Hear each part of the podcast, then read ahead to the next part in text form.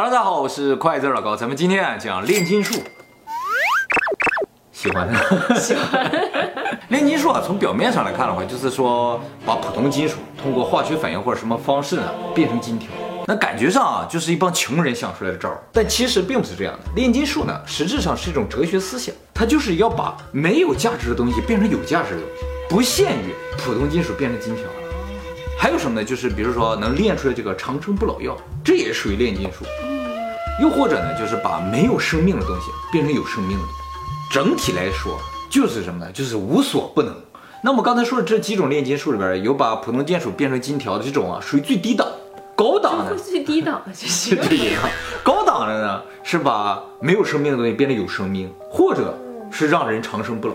所以高等的炼金术士就是永生不死，低等的就只能炼成金条，这个他还是会死的。有再多的钱也没有用。对对对啊，哎，有很多的钱，可是你会有生老病死那一天。嗯，还有就是你不会死，可是很穷，你要哪个？我可能选择长生不老，可能很穷吧。穷。不过你也看有多穷。 那么在古代啊，炼金术啊和科学的地位是一样的，就是古代没有科学，他们的科学就是炼金术。所以当时搞炼金术的人啊，绝对不是穷人，都是特别有钱的人，而且光有钱没有用，智商还得高。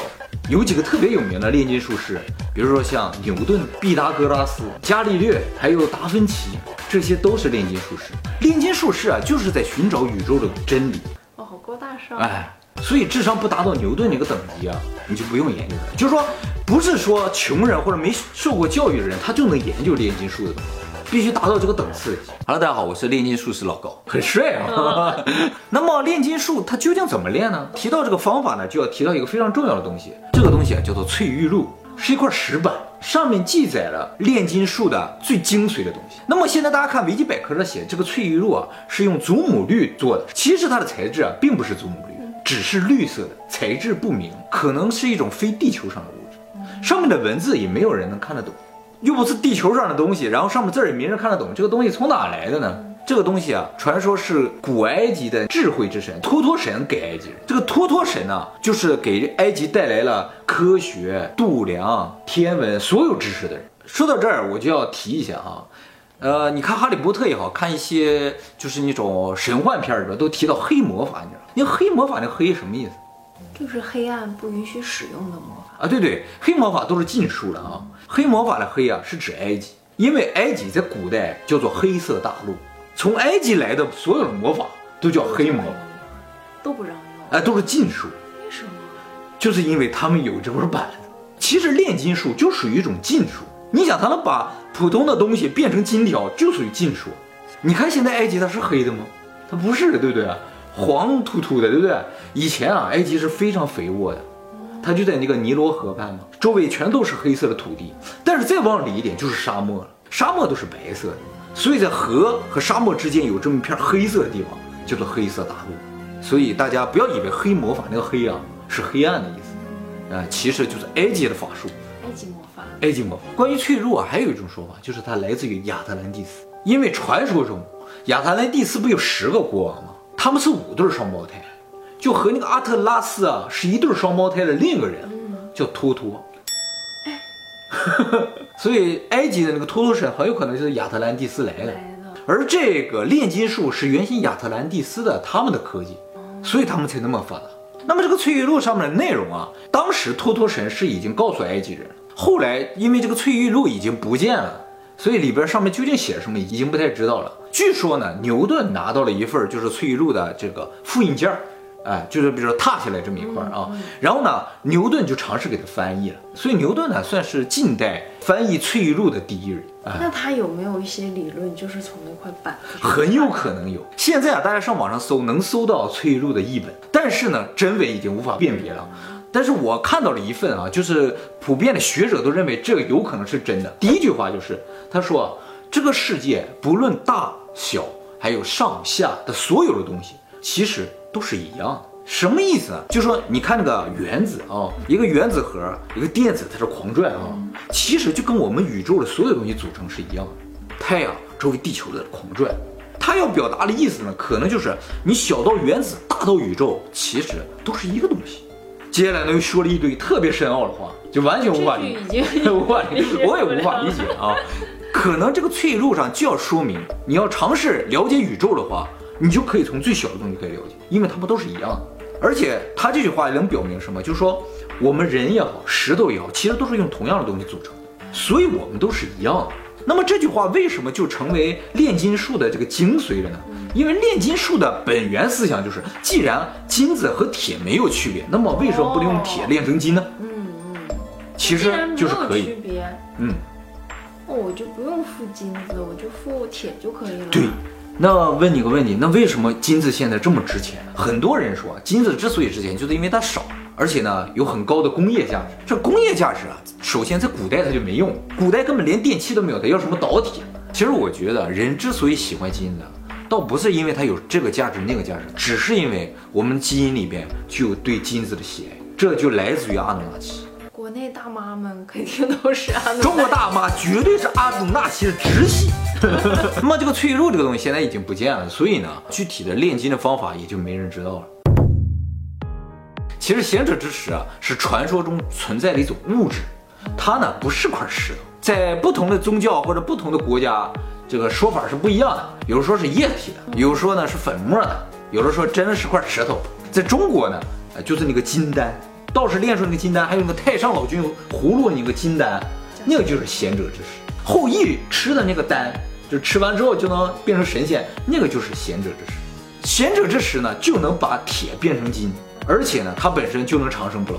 换句话说，贤者之石就能实现你所有的愿望。如果贤者之石是屎，你吃吗？贤者之屎呗。那得看贤者是谁了。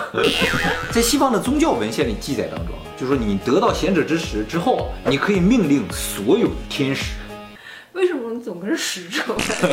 炼金术啊，就是在寻找或者制造贤者之石。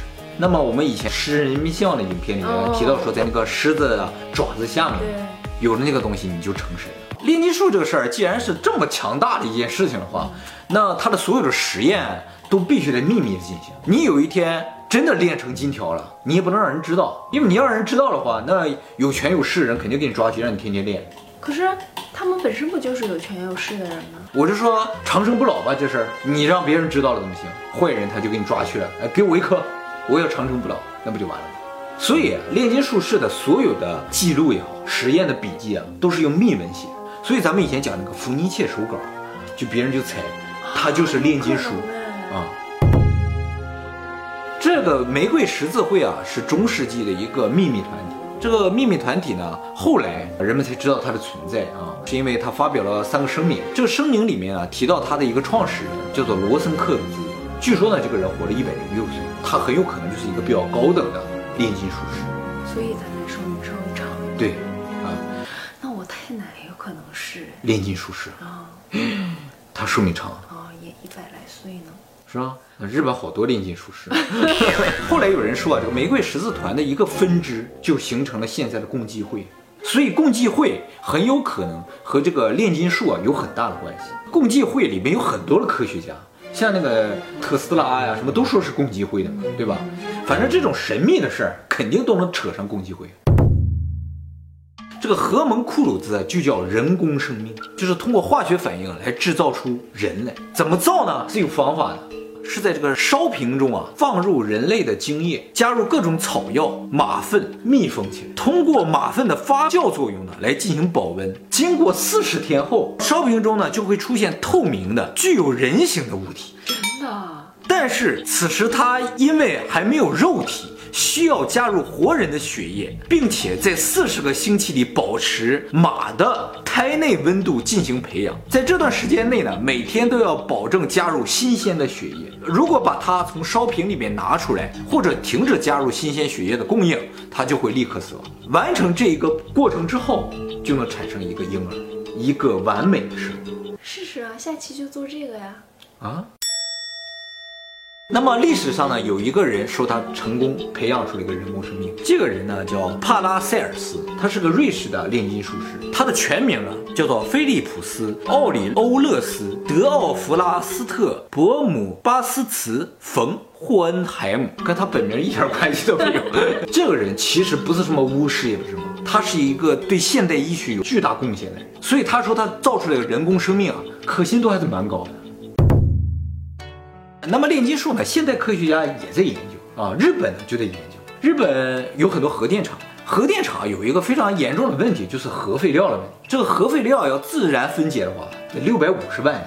如果能够把核废料通过核裂变的方式把它变成金，那这个核能就狠了。